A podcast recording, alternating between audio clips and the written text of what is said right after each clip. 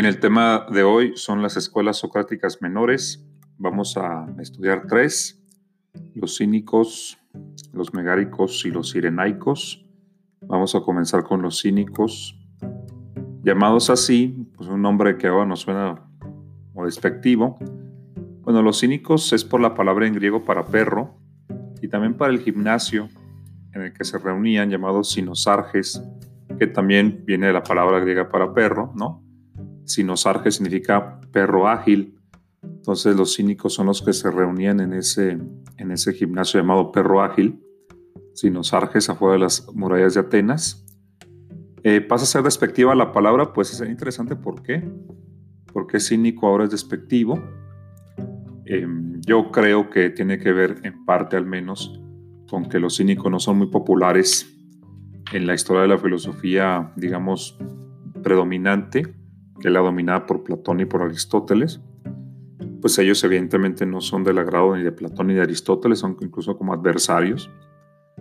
Entonces, pues cínico ya desde la antigüedad quizá tenía una carga negativa, que ellos asumían incluso con orgullo. Diógenes el cínico, también llamado Diógenes el perro, pues así mismo se veía así como el perro y era completamente una persona pues despreocupada ¿no? por las convenciones sociales.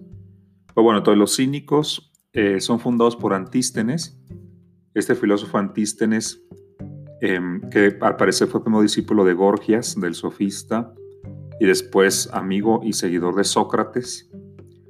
Debió haber nacido por ahí del 445 a.C., Antístenes, y sabemos por el propio Platón en el diálogo Fedón que estuvo junto con Sócrates en los últimos momentos del maestro antes de que tomara la cicuta en el 399 a.C. Entonces es uno de los seguidores fieles de, Sócrates. De nuevo, Platón no estuvo ahí en la muerte de Sócrates. Parece que estaba enfermo, al parecer. Pero Antístenes sí estaba ahí con él en sus últimos momentos. Esto nos revela un pensador pues, del primer círculo de Sócrates. Incluso por su fecha de nacimiento, sabemos que es más, más joven que Platón, unos 17 años más joven que Platón. Eh, unos 25 años más joven que Sócrates, pero también más, eh, Platón es más joven que Antístenes, ¿no? Tenemos a Sócrates, nació en el 470, Antístenes en el 445 y Platón en el 428. Entonces tenemos ahí, digamos, entre Platón y Sócrates, ahí está Antístenes en cuanto a edad. Entonces probablemente estuvo con Sócrates más años que el propio Platón y pertenecía a su primer círculo, repito, ¿no? Entonces este pensador Antístenes hay que tomarlo en cuenta como una de las fuentes para reconstruir el pensamiento de Sócrates, porque ya sabemos que las fuentes de Sócrates son Genofonte, Platón mismo, Aristófanes y Aristóteles, Aristóteles, ¿no? Pero también la vida de los cínicos y su filosofía debe ser tomada en cuenta como fuente para reconstruir a Sócrates, como pensador, ¿no? Y como personaje porque como vemos el fundador de esta escuela cínica fue un seguidor fiel de Sócrates y él mismo sostenía que su filosofía pues dependía de Sócrates. Bueno, ¿cuál es el principio de estos cínicos? Pues es muy claro. Primero la filosofía para ellos ya no es algo teorético o encaminado al conocimiento, sino que ya va a ser algo eminentemente práctico. Es una primera cuestión aquí. Sócrates veíamos que ya, ya, ya desarrollaba la idea de que el conocimiento y la virtud van de la mano, la virtud práctica, o sea, la vida buena, va de la mano con el conocimiento para Sócrates, ¿no? Ese que le llaman intelectualismo ético, que para hacer el bien, pues hay que saber lo que es el bien, para ser justo hay que saber lo que es lo justo.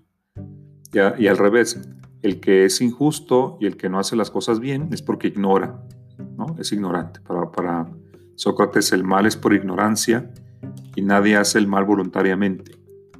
¿no? Entonces, en Sócrates ya vemos una conexión muy clara entre conocimiento y virtud práctica. ¿no? Para los cínicos, pues ya es sobre todo una cuestión práctica. Es un modo de vida. La filosofía o ser filósofo consiste en vivir de determinada manera siguiendo ciertos principios. Ciertos principios que nos llevarían a la felicidad. Aunque la felicidad pues, es un concepto complejo. Que tenemos que entender en, el contexto de los griegos y de cada escuela.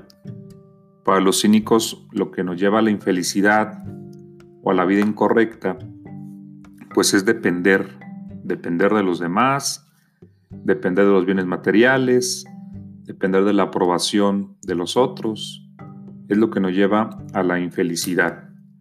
De ahora en adelante, después de Sócrates, estas escuelas socráticas, pues entenderán que el bien de la filosofía, bien que la filosofía eh, busca llevar a la vida buena, a la vida feliz. Y la pregunta principal es cómo se debe vivir. Los cínicos contestan, se debe vivir buscando la independencia, la autosuficiencia. Es el camino a la felicidad. Y cuando decimos autosuficiencia e independencia, pues tiene que ver con, las convenciones sociales. Parece que nosotros estamos todo el tiempo dependiendo de, de cosas, dependiendo de bienes, por ejemplo, para empezar, ¿no? De repente no podemos vivir un día sin energía eléctrica, por ejemplo, ¿no? O sea, nuestra vida se puede descomponer si simplemente le bajan al switch de la energía eléctrica, o se va la luz en la cuadra. Ya, ya, ya, nuestra vida parece desmoronarse, ¿no? Del gas, del agua caliente, etcétera, ¿no? Parece que dependemos tanto de cosas así, ¿no? Y por todo, y todo el tiempo, o se nos va el internet ahora y también ya se descompuso nuestra vida y hasta estamos incómodos y ahí, ¿no? Etcétera. Y, y, así se descompone el refrigerador y olvídense, ya es un hecatombe aquello. Se descompone la puerta de la entrada y ah, también ya, o sea, dependemos de cosas a veces que parecen tan insignificantes, pero no lo son como les digo, nos cortan el agua y se acabó, ¿no? Y andamos desesperados y ahí ya nuestro, nuestro estado de ánimo está alterado. Entonces somos dependientes de muchas cosas, estamos rodeados de cosas de, las que dependemos, ¿no? Y no, solo, y no solo cosas así como domésticas, como esas que he mencionado. Dependemos de, de las demás personas y de su aprobación, ¿no? incluyendo pues nuestros seres amados, familiares, nuestra pareja. Estamos dependiendo también de eso. Yo lo pienso ahora con las redes sociales, ¿no? Como también ahora parece que dependemos de la aprobación en las redes, ¿no? De que nos pongan ahí me gusta y que nos compartan nuestra publicación y que nos hagan caso y que vean nuestras fotos. Pues parece que también dependemos de la atención y aprobación y reconocimiento de los demás. Y así, Dependemos de un salario, dependemos de un trabajo, dependemos de mantener una buena relación con personas que incluso nos pueden caer mal. Dependemos, dependemos y dependemos. Y dicen los cínicos, pues eso es lo que nos evita la felicidad, la dependencia. No tenemos autosuficiencia, no tenemos autonomía, estamos rodeados, eh, enmarañados en relaciones con las cosas y relaciones con los demás y con la ley y con las instituciones. Y en esa maraña somos seres totalmente dependientes por todos lados. Lo que hay que hacer, dicen los cínicos, es buscar la autosuficiencia, reducir lo mínimo la dependencia, ¿no? Las necesidades mínimas cumplirlas. Entonces, ¿qué haría un cínico? Pues lo que, lo que hacían los cínicos antiguos, empezando por Diógenes, ¿no? Tan conocido, que se fue a vivir un barril. Pues esa figura pintoresca de Diógenes tiene este mensaje. Diógenes era el, el, más independiente, el más libre, el más autosuficiente de todos, Porque él vivía con su barril, ¿no? Y hay anécdotas, ¿no? Ya sabemos esta famosa anécdota de que solo llevaba su, pues su, lo que llevaba puesto, ¿no? Una especie como de callado, de bastón para, para caminar y su morral para llevar sus cosas y en el morral llevaba pues algunas cosas y llevaba una escudilla, un, recipiente para tomar agua, ¿no? Y vio un niño que tomaba agua con las manos y tiró su recipiente. Dijo, pues ni esto necesito. Es decir, el mensaje es ese. Eh, de todo lo que realmente no sea necesario, no sea vital para ti, porque mientras más dependas de cosas, menos feliz vas a ser. Entonces viene, viene esta idea de, carecer de, deseos y de anhelos este, materiales o sociales, porque ese cumplir anhelos es lo que nos mantiene torturados ¿no? por la aprobación de los demás, repito. Entonces dicen, no, ya, este, déjate de eso, ¿no? de deseos materiales y de deseos de aprobación social y de deseos de estatus. Eso déjalo de lado y hasta independiente, hasta autosuficiente, lo que dicen los cínicos es el mensaje, ¿no? es el camino a la felicidad y lo ven también como un regreso a la naturaleza. Ven que todas estas necesidades de las que dependemos pues son efecto de la sociedad, de la civilización, de las convenciones, ¿no? Son, son productos culturales, productos sociales. Ellos dicen, no, pues en el, mundo, en, en, la vida natural, pues no existiría nada de eso, y ahí sí seríamos autosuficientes. Pues ven, o ellos anudan este camino hacia la autosuficiencia con un regreso a la naturaleza, ¿no? Va de la mano. Por eso eso de perro les, les, les parece adecuado pues porque un perro, a pesar de que están domesticados ¿no? y ya viven con nosotros en nuestras ciudades, en nuestras casas, pues siguen siendo, si se fijan, eh, muy animales, si me explico. Pues porque hacen del baño donde a veces se les antoja, los tenemos que entrenar para que no lo hagan. Ya entrenarlos sería como civilizarlos, entre comillas, ¿no? Pero si no, pues los perros hacen, hacen del baño donde quieren. Igual tienen sus relaciones sexuales donde quieren y con quien quieren. No tienen esto de del, incesto, ¿no? ¿no? lo reconocen, no lo saben. Entonces son, son animales en ese sentido. Y pues parecen vivir eh, su vida pues de manera muy desenfadada los perros, ¿no?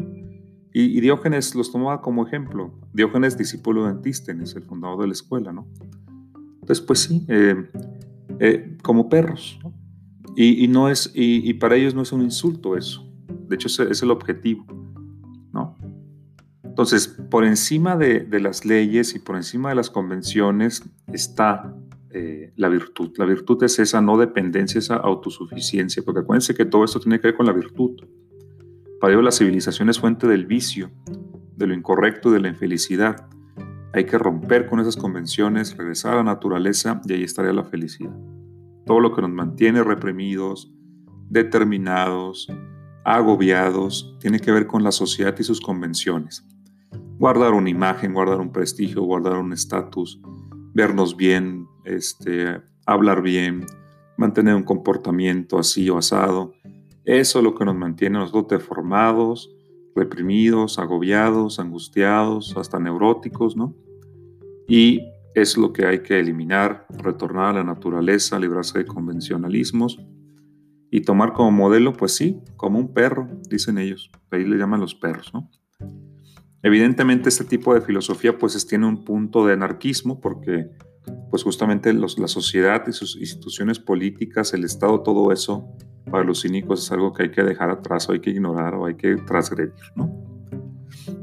Bueno, esto pues también va contra Platón porque los cínicos, eh, hablando filosóficamente, contra Platón, que ya veremos a Platón, Platón propone pues que hay ideas universales, eternas, que gobiernan ontológicamente el ser de los individuales, y los cínicos niegan esas ideas. ¿no? Se cuenta que Antístenes decía, pues yo veo caballos individuales, Platón, pero no veo la caballidad, porque pues, Platón proponía que existían como esencias de las cosas, ¿no? La humanidad como esencia de los seres humanos, será la caballidad como esencia de los caballos, evidentemente Antístenes estaba burlando. Y, por ahí va la cuestión, ¿no? Para los, para los cínicos existirían las cosas individuales y esto de los universales les parecen ya igual convencionalismos, que no vale la pena ni siquiera discutir para ellos. Entonces van en contra de Platón también por ahí, ¿no? Primacía de lo individual. Para ellos las riquezas y las pasiones y todo esto no son bienes, así como la pobreza, el desprecio, la esclavitud no son males. Realmente eh, lo bueno y lo malo son más bien la, virtud, lo que uno hace. Entonces no lo que uno padece si uno le tocó ser rico y, tener bienes materiales o le toca ser pobre y ser esclavo, eso realmente no es lo importante en la vida humana. En la vida humana lo que importa es esa autosuficiencia eh, de los bienes materiales y los bienes sociales y es, un, es una vía, es una forma de vida, de irse desprendiendo de cosas, ¿no? Bueno, porque el sabio para los cínicos es aquel que vence el placer y el dolor, ¿no? Es aquel que ve el placer y el dolor como afecciones externas que no lo afectan en lo interno, ¿no? Y pues justamente la libertad está en liberarse de las necesidades que realmente son, eh, son que las que lo esclavizan. ¿no? Liberarse de los vínculos sociales, como decía yo. Y el, ideal es tal cual bastarse a sí mismo. ¿no? Eso que fue fundado por Antístenes, esta, esta escuela, fue llevado al extremo por su discípulo Diógenes, Diógenes de Sinope, que también lo conocen como el Sócrates loco, ¿no? Diógenes de Sinope, pues habrá nacido a raíz del 412 a.C., ¿no? Es un, es un filósofo ya de la generación posterior a la de Sócrates. Eh, vivió en Atenas la mayor parte de su vida, aunque murió en Corinto, aparece ya muy anciano, por del 323 a.C. La vida de Diógenes pues va muy, muy, muy aparejada a la de Platón y compone una escuela opuesta a la de la academia y también a, la de Aristóteles, al, al, peripato, a los peripatéticos, ¿no? Entonces tenemos ya aquí escuelas enfrentadas en la filosofía griega, los cínicos, los platónicos o académicos y los aristotélicos o peripatéticos. Eh, Diógenes creo que es pintoresco, creo que todo el mundo lo conoce, creo que es, parte del, del folclore y de la imagen popular de un filósofo griego antiguo. Pues vivía como un vagabundo, al parecer con un tonel acompañado de un perro, que a veces es nada más como un símbolo. Y tenemos un tipo así que, viste de manera muy sencilla. Eh, por ahí cuentan que hace sus necesidades en público, porque también al librarse de las convenciones, pues incluso al parecer también sus necesidades sexuales las hacía en público y fisiológicas. Si ustedes quieren profundizar en la vida de Diógenes y de los cínicos en general, eh, tenemos la vida de los filósofos más ilustres de Diógenes Laercio, que es otro Diógenes posterior, Parece que Diógenes Laercio es, es, favorable a los cínicos y compone una vida de los filósofos más ilustres. Ahí tenemos la vida de Diógenes, la vida de Crates, la vida de Antístenes, eh, la vida de varios cínicos. Es una fuente importante para reconstruir la filosofía de los cínicos, la vida de los filósofos más ilustres de Diógenes Laercio. Ahí la subiré a la plataforma. Bueno, entonces vestía muy burdamente, llevaba solo un morral y se convierte en símbolo de los cínicos una túnica de paño burdo, el callado y el morral, y, viviendo donde sea, como Diógenes. Un ejemplo de un, de un, cínico consecuente pues es Crates, Crates que al parecer era muy rico y dejó todo para seguir la vida cínica junto con su mujer, con su compañera Hiparquía. ¿no?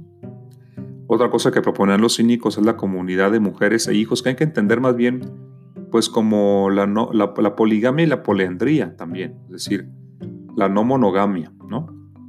Ellos practicaban la, poligamia. Y, entonces no, no, no la monogamia, es decir, no uno con uno, y tampoco esto de son mis hijos o son tus hijos, o sea, en comunidad, las parejas sexuales y también las relaciones entre padres e hijos, todo en comunidad es como, pues sí, por lo que tenemos en la, civilización es la monogamia, el matrimonio, eh, varón y mujer, y, es como monogámica la relación, ¿no? Y los hijos son los hijos de esa pareja y los bienes de esa pareja. Los cínicos quieren romper con todo eso, romper con la monogamia, romper con la relación padre-hijo como una propiedad y rompen también con las propiedades de tal o de cual. Quieren comunidad, son como anarquistas. Por ejemplo, Diógenes es famoso que se decía ciudadano del mundo. No, no soy de Atenas, ni de Esparta, ni de Tebas, son convenciones. Yo soy ciudadano del mundo, decía Diógenes, ¿no? Eso también es muy importante para resaltarlo, cómo tienen este, este anarquismo. Pues bueno, pero es un anarquismo asceta, austero, ¿no? Es un anarquismo eh, de comunidad de bienes o, o sin bienes, polígamo y muy austero, liberándose de las necesidades, y que rompe con las convenciones de lo privado y de lo público. Esa es la escuela cínica a grandes rasgos. Bueno, pues es una escuela que también viene de Sócrates. Nos podemos preguntar, ¿y qué hay de Sócrates ahí? Pues es muy interesante pensar. Bueno, la siguiente escuela es la de los sirenaicos. Bueno, por último, con los cínicos. Los cínicos son un antecedente de los estoicos. Hay que, hay que guardar esa relación. Ya la recuperaremos. En cuanto a los sirenaicos, pues van por otra vía. El fundador es Aristipo, que no sabemos bien la fecha de nacimiento, pero debe ser alrededor de 435 a.C., también muy amigo de Sócrates. Él, eh, al parecer, no estuvo en la muerte de Sócrates porque estaba en Egina, una isla cercana a Atenas, pero pudo haber estado ahí porque también perteneció al primer círculo de los socráticos, ¿no? Eh, la, filosofía de Aristipo, de los sirenaicos, va por la cuestión de la sensación y del placer. Para ellos, em, pues lo que importa, porque a pesar de Aristipo estudió con Protágoras, y sabemos que Protágoras tiene esta frase del hombre la medida de todas las cosas, que interpretada por Aristipo tiene que ver con la sensación. Cada, cada ser humano tiene sus propias sensaciones, ¿no? sus propios sentidos. Entonces, pues eso, eso es, es plenamente subjetivo, el placer y el dolor. Entonces, él por esta vía llega a la idea de que hay movimientos bruscos en los sentidos que provocan dolor, movimientos más suaves que provocan placer y movimientos ni tan bruscos ni tan, suaves que parecen imperceptibles o muy tenues, ¿no? Él, desarrollando esta teoría de la sensación, cuando responde a la pregunta principal del periodo, que es cómo se debe vivir, pues en lugar de responder como los cínicos bajo la autosuficiencia, es lo que nos lleva a la felicidad según los cínicos, porque es el problema de todos, cómo llegar a la felicidad, los sirenaicos responden, eh, la vida feliz es la vida placentera. ¿no? ¿Cómo, ¿Cómo vamos a ser felices? Procurándonos el placer físico, porque para Aristipo era placer físico, no placer intelectual o espiritual. ¿no? El placer físico de la sensación es lo que tenemos que procurarnos y es lo que nos lleva a la felicidad. O sea, es la, es la, solución de Aristipo. La pregunta, recuerden, ¿cómo se debe vivir? Respuesta de los cínicos en la autosuficiencia, la independencia. Respuesta de los sirenaicos, se debe ir procurando el placer físico. Y el placer físico presente, ¿no? O sea, en este momento, un placer físico corporal presente es lo que tenemos que buscar para ser felices. Esto se va desarrollando porque evidentemente la pura búsqueda del placer físico presente pues puede conducir excesos que provoquen luego dolores, ¿no? Entonces luego también se propone en esta escuela cuando va evolucionando que tenemos que usar la razón para procurarnos el máximo de placer físico presente, pero que no nos evite el placer en el futuro, ¿no? Entonces hay que hacer una administración ahí también del placer, ¿no?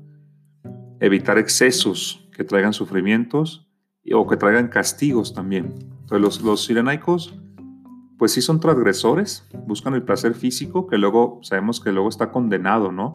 Se fijan, son muy transgresores estas, escuelas. Los cínicos nos proponen comunidad de parejas, ¿no? Y de hijos incluso. Y los sirenaicos nos proponen la búsqueda del placer.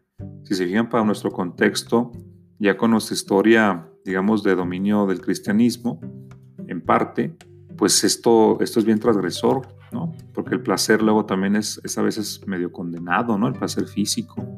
Imagínense una forma de vida que es nomás buscar el placer físico presente, pues es, es, es transgresor, como digo, ¿no? Bueno, los, los sirenaicos van a ser influencia de los epicúreos, así como los cínicos de los estoicos, los sirenaicos de los epicúreos, porque estas dos escuelas, la sirenaica y después la epicúrea, fundada por Epicuro, pues son hedonistas. O sea, el fin de la vida es el placer para ellos. Claro que con sus etapas, el placer físico presente para unos y para otros la administración racional del placer, buscar el placer de manera que no nos provoque luego dolor y tampoco castigos. Otro sirenaico, pues además de Aristipo, que es el fundador, tenemos a Teodoro el Ateo, que es el que propone esto de la indiferencia o apatía, ¿no? Esta vida placentera eh, eh, incluiría pues ser indiferentes ante el dolor y él sí se enfoca más al gozo del espíritu, al placer espiritual o intelectual, no como Aristipo, que era el placer físico. Y Teodoro se lo conoce el ateo, pues porque defendía también la inexistencia de Dios en general, ¿no? Y tenemos a otro sirenaico, a Egesias, ¿no? Egesias eh, ya posterior, que él de manera como pesimista decía, bueno, es imposible la felicidad, porque la vida es muy miserable, lo que hay que hacer es evitar el dolor más bien. Entonces hay una evolución de esta escuela hacia el pesimismo, se fijan, de buscar el placer físico, después administrar el placer con la razón, y después ya Teodoro dice, no, pues mejor el placer intelectual, el placer espiritual, y con Egesias ya es incluso negar que se pueda llegar a la felicidad y más que buscar el placer de manera positiva, lo que hay que hacer es evitar el dolor, en la medida de lo posible, en esta vida tan miserable. Dicen que Hesias, su filosofía, eh, llevó una ola de, suicidios, ¿no? Incluso se prohibió su enseñanza en el caso de Hesias. Interesante. Y bueno, vamos a concluir con los megáricos. Los megáricos eh, fundados por Euclides de Megara. ¿no? Tenemos a los cínicos fundados por Antístenes, los sirenaicos por Aristipo y los megáricos por Euclides, que Euclides también conoció a Sócrates, todos conocieron a Sócrates, los fundadores.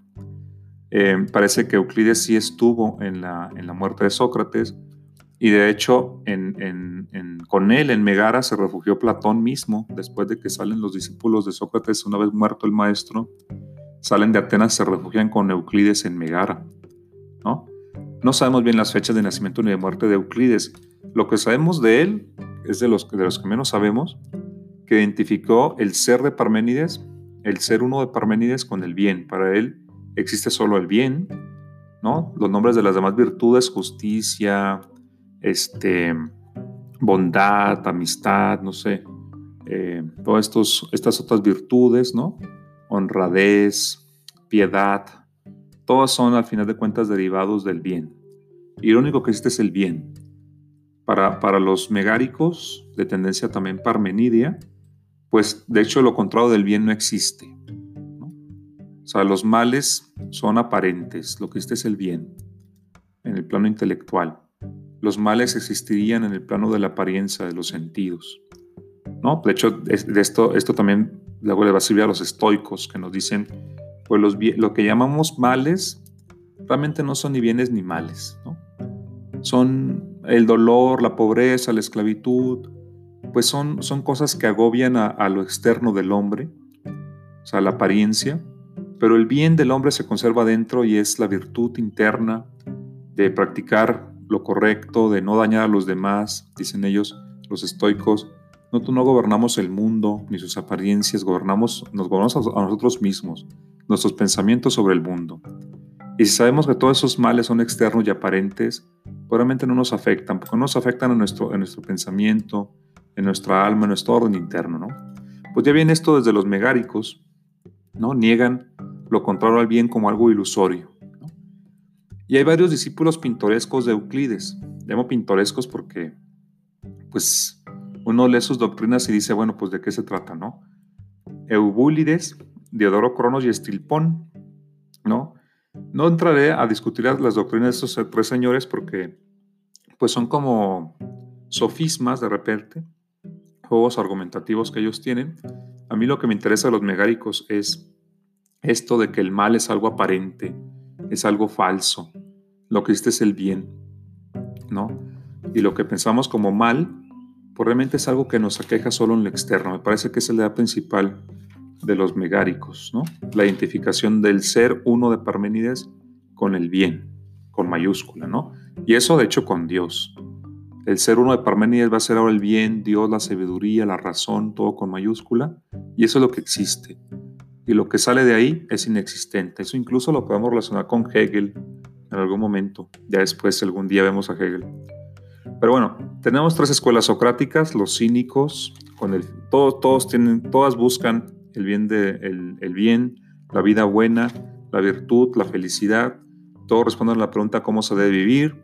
Los cínicos fundados por Antístenes, con representantes como Diógenes y como Crates, buscan la autosuficiencia, ¿no? Los sirenaicos buscan el placer, entendido físicamente o después espiritual e intelectualmente.